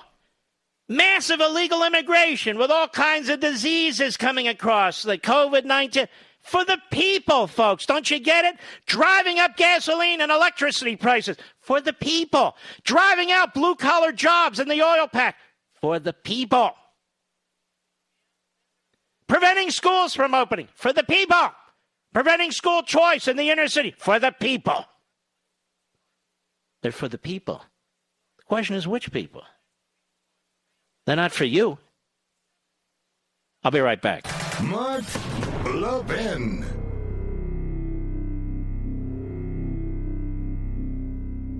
AMAC, the Association of Mature American Citizens, is one of the fastest growing organizations in America. Now over 2 million conservative members strong, and I'm one of them. AMAC believes in and stands up for the values that we constitutional conservatives care about. More than talk, AMAC fights. A full time presence in Washington, AMAC pushes back against reckless spending, disasters like Medicare for All, and the expanding reach of the federal government. And beyond advocacy, joining AMAC gives you access to a wealth of benefits and discounts, including special member only rates on car insurance, travel discounts, cell phone plans, and a hell of a lot more. And if that's not enough, you'll get AMAC's bi monthly magazine, full of insightful articles on issues that matter to most of us, we conservatives. As I said, I'm an AMAC member, and you should be too. Join today at amac.us. That's A-M-A-C.us.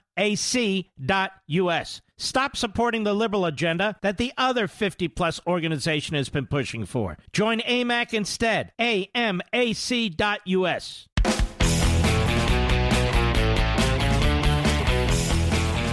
All right, let's take a few calls. What do you say? Fred, Elk Grove, California, the great KSFO. Fred, go right ahead, please. Hi, Mark. Yes, sir. I want.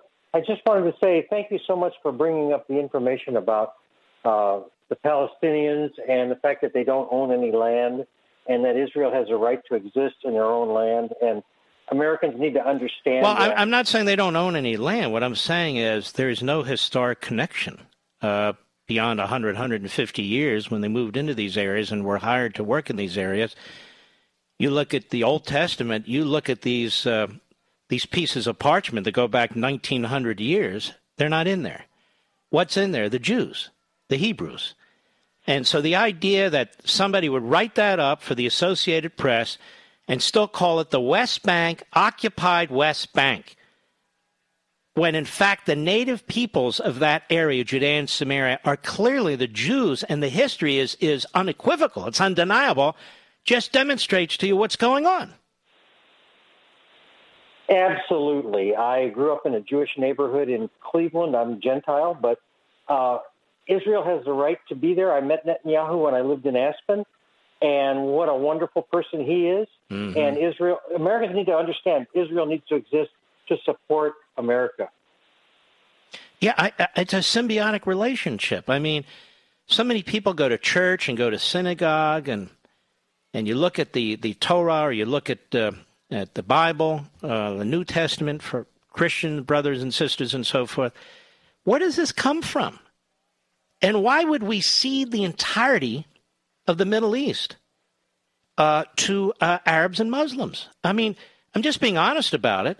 The point is this what happened to all the Jews and Christians who used to live in Syria? There's very few. In Iran, not enough. Many of them moved out. In Iraq, I think they're down to 40 Jews. In Egypt and all these, but there used to be Jews and Christians in all these places. And pretty much there aren't anymore. We don't talk about right of return for them now, do we? I guess it's diaspora. Exactly. But All right, my we... friend. Good points, Fred.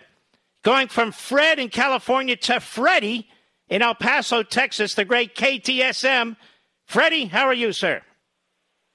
I'm uh, well, Mark. I am calling about state legislatures such as Georgia and others, as you pointed out uh, recently, that are working to strengthen their presidential election laws. And the opponents of this in Georgia are insisting that they must get Governor Brian Kemp's signature. And if I understand you correctly, no, they don't need the governor. Well, my position is that's not what Article 2, Section 1, Clause 2 says. It says the state legislature shall. Exactly. So that, people might say, well, that's a fringe view. Well, if the Constitution's fringe, that's what I'm embracing.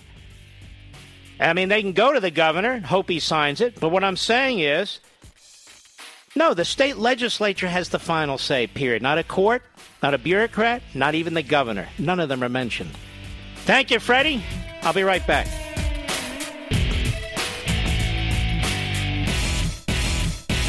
AMAC, the Association of Mature American Citizens, is one of the fastest growing organizations in America. Now over 2 million conservative members strong, and I'm one of them. AMAC believes in and stands up for the values that we constitutional conservatives care about. More than talk, AMAC fights. A full time presence in Washington, AMAC pushes back against reckless spending, disasters like Medicare for All, and the expanding reach of the federal government. And beyond advocacy, joining AMAC gives you access to a wealth of benefits and discounts, including special member only rates on car insurance, travel discounts, cell phone plans, and a hell of a lot more. And if that's not enough, you'll get AMAC's bi monthly magazine, full of insightful articles on issues that matter to most of us, we conservatives. As I said, I'm an AMAC member, and you should be too. Join today at amac.us. That's A-M-A-C.us.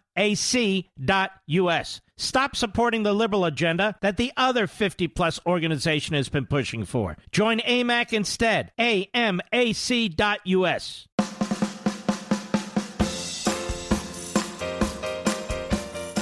Gavin Newsom is in trouble, you see, with a recall potential election here because of Republicans, because of QAnon, because of militia groups, because of the Proud Boys, of which apparently there are millions in California. Now, folks, he takes no responsibility for his sophomoric, superficial, knee jerk reaction to a pandemic, which has destroyed the lives of millions cost tens of thousands of lives. God knows how many people died, in addition to those who passed away as a result of the virus. Of course, they blame Trump, who had nothing to do with California.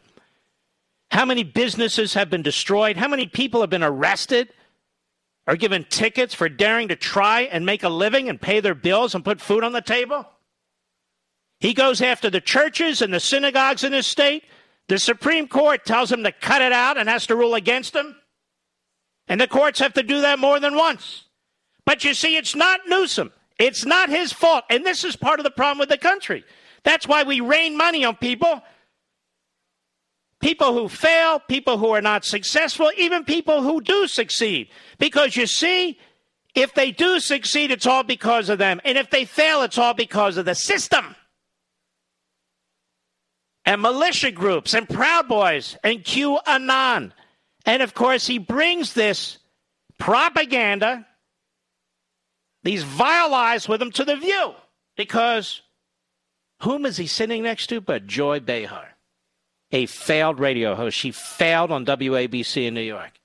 She's supposed to be a comedian. She's not a comedian. She's stupid. She's your typical yenta, knee jerk yenta, like most of the liberals on The View. It should be called The View. It should be called the Democrat left wing crackpot view. May I say, with all due respect. Have you noticed leftists who make the worst statements about race and everything else? They are never banned from TV or radio. Have you noticed that, Mr. Producer? Never. Doesn't matter what they, they're never banned because the cancel culture doesn't reach the Marxist idiots. Anyway, Joy Behar, a useless idiot, slobbering all over Newsom, whose hair is dripping all over her. Cut 15, go. So, Governor, you say that this recall effort uh, has ties to the same extremist groups that stormed the Capitol. But organizers claim more than a third of signatures are from Democrats, independents, and unaffiliated voters uh, mad that your pandemic policies shuttered businesses and schools. Are both true? Well, the chief proponent of this, and, and, and, and forgive me, this is just objective truth. The chief proponent of this recall petition uh, supports uh, putting microchips into migrants. Oh, you're such a disgusting demagogue. So, this is what it comes down to. You see, ladies and gentlemen, millions of people, almost 2 million, have signed a recall petition well beyond the 1.5 million, and they needed to do that because they know that when it comes to a recall of a Democrat, they check those signatures, they check them twice. They have all kinds of security measures in place, Mr. Producer, that they don't want in place when liberal Democrats vote. Have you noticed? They're going to check the voting rolls. They're going to check if they're legal citizens. They're going to check signatures against signatures. My God, they're going to check. And they're going to make sure that every one of those signatures counts or is thrown out. But when it comes to voting, hey, don't get all worked up. Relax. Signature's a signature. What's the problem? But you see, it's the right wingers. It's the Proud Boys and QAnon. And nobody even knows what the hell QAnon is. Oh, it's QAnon. Not them again. Oh, my God. QAnon after PAnon? Oh, they got the PAnon, and now we have the QAnon. I thought Newsom had the problem with the peonons uh, uh, with him. That it's the QAnon. What happened to ANON and BAnon and CAnon? I don't know. I have no idea. Are we going to have the LGBTQAnon? I don't even know. I don't know what's going on in this country. But the microchip guys, you see, that's the guy leading the effort here. Not people who have lost their jobs. Not people who have lost their businesses, not people who are sick and tired of this jackass governor and incompetent left wing boob. No. It's the Proud Boys behind the whole thing. And let's see how many suckers there are in California who are going to fall for this. And here's the thing people are living this. Their eyes are open, their ears are open. They know who's responsible for what. Go ahead. Uh, the other proponents, the chief, the top. Why does he sound like Fauci to me? Uh, what, what is it with these guys? Why do they always have to clear their throats? What, what is it? I don't understand. This guy's like 6'10. Fauci's about 4'10. They are, I mean, when they're all talking, it's like this. Go ahead. Behind this are members of the Three Percenters, the right wing militia group, the Proud Boys. What the hell are you talking about, you nut job? Hey, you know the three. Per- what are the three percenters? I don't even know what the three. Per- Do you, Mister Producer? And the right wing militia and the Proud Boys. They're all behind it. The people who supported the insurrection on January 6th. You see? You see, ladies and gentlemen, all goes back to the incitement of the answer. It's Trump's fault. Trump's doing this behind the scenes out of Mar-a-Lago. No doubt with the help of the Russians. They're all out to get me. This guy is paranoid. He's unstable. He's unhinged. Go ahead. Uh, are folks that quite literally, enthusiastically support QAnon uh, conspiracies. And so that's the origin. Is that what your handlers told you to say, you dumbass? May I say that with all due respect? Is that what they told you to say? You really are not qualified to be in any public office. You need to be in a padded room. And they need to take away the uh, cream with a little dabble, do you? You know, we could we could connect an oil pipe to that guy's hair, hair and it would uh, it would take care of the needs of Californians for a month. Same thing with Schumer in New York. We connect an oil pipe to his hair, and that would take care of the needs of the of our New Yorker friends for two months. Go ahead. As it relates to the people that signed this petition, it just takes uh, one quarter of people that supported Donald Trump. I knew it. It's Trump. See that, Mr. B- it's Trump did it. Trump forced this governor to destroy his state, to put people out of work, to destroy restaurants and salons. It was Trump who who did it. It was Trump who forced him to shut down churches and synagogues. Trump did it. How did I know? These Democrats have no respect for their fellow Democrats. They have no respect whatsoever for their base. They know their base will react to emotion. You throw out a few words, you throw out a few conspiracy theories, and they'll line up and they'll support you. That's what's going on here in California. That's what goes on in all these Democrat enclaves. Do you know 50% of the people in New York do not want Cuomo to resign, Mr. Producer? Do not want Cuomo to resign. It must be because Cuomo hasn't yet met their daughters. Do you think that's possible? I think it is. But Cuomo shouldn't resign, ladies and gentlemen. No. But if Cuomo should resign, folks, so should Joe Biden. Because as I said on Hannity, as I've said behind this microphone, as I've said on Levin TV, as I've said on the corner on a soapbox, Joe Biden is accused by Tara Reade of rape, of doing virtually the same thing as accuser number six says Cuomo did to her. And that's what pushed DeCamio over the edge, allegedly. And that's what pushed all these Democrats over the edge and the media finally over the edge. Number six. But what number six accuses Cuomo of doing is essentially what Biden did to Tara Reade. Cuomo facing potential impeachment, Joe Biden's elected president because he was the only horse they had at that point, and there was no way they were going to do a damn thing to harm him. So the Tara Reade matter was all but covered up. The Hunter Biden matter was all but covered up.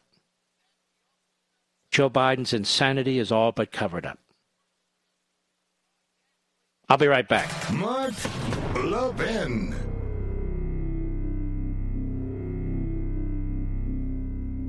AMAC, the Association of Mature American Citizens, is one of the fastest growing organizations in America, now over 2 million conservative members strong, and I'm one of them. AMAC believes in and stands up for the values that we constitutional conservatives care about. More than talk, AMAC fights. A full time presence in Washington, AMAC pushes back against reckless spending, disasters like Medicare for All, and the expanding reach of the federal government. And beyond advocacy, joining AMAC gives you access to a wealth of benefits and discounts, including special member only rates on car insurance, travel discounts, cell phone plans, and a hell of a lot more. And if that's not enough, you'll get AMAC's bi monthly magazine, full of insightful articles on issues that matter to most of us, we conservatives. As I said, I'm an AMAC member, and you should be too. Join today at amac.us. That's A M A C A-M-A-C.us. Stop supporting the liberal agenda that the other 50 plus organization has been pushing for. Join AMAC instead. A M A C A-M-A-C.us.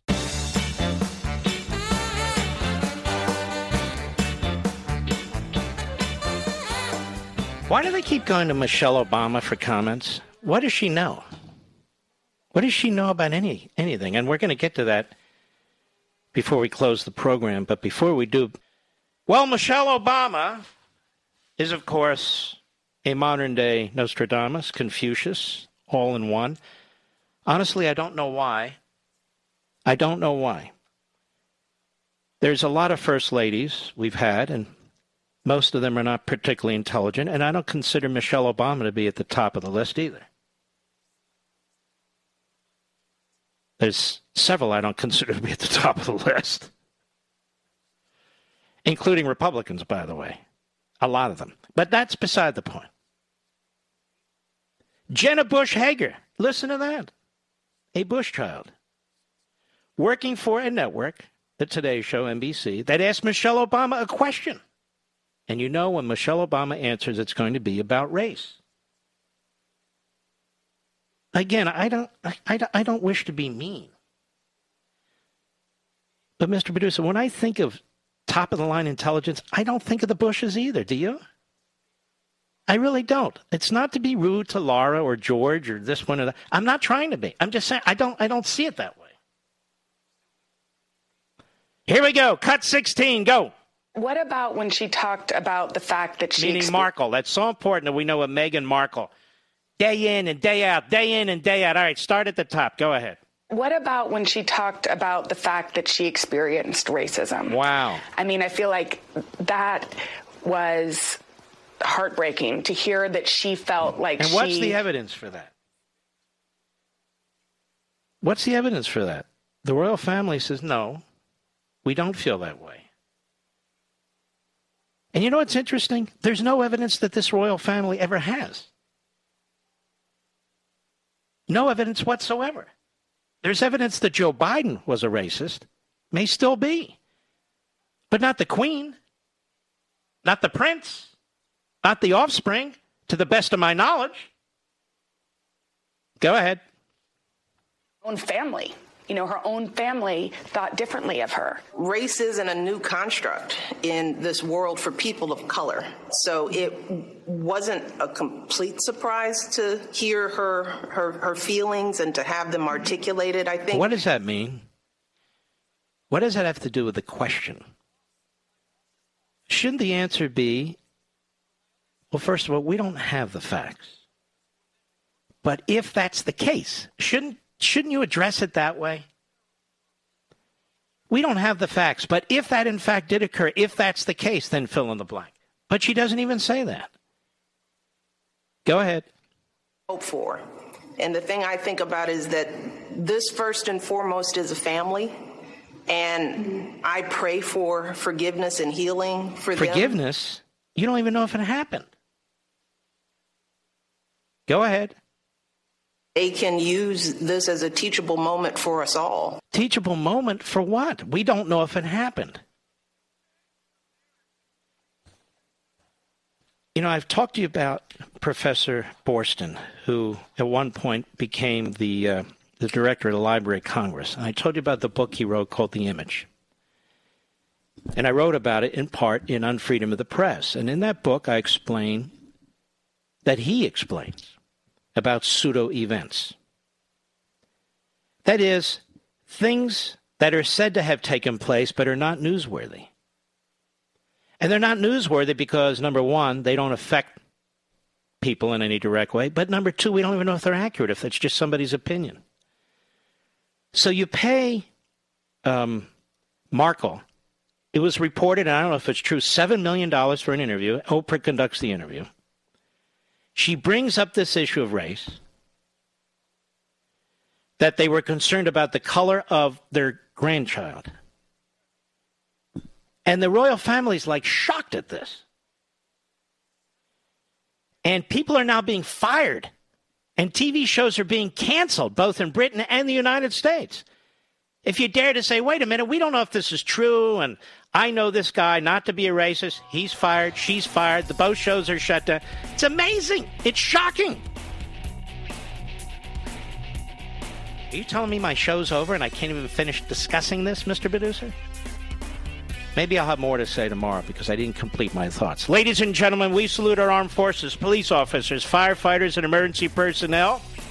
And I'll see you here tomorrow. Take care of yourselves and God bless.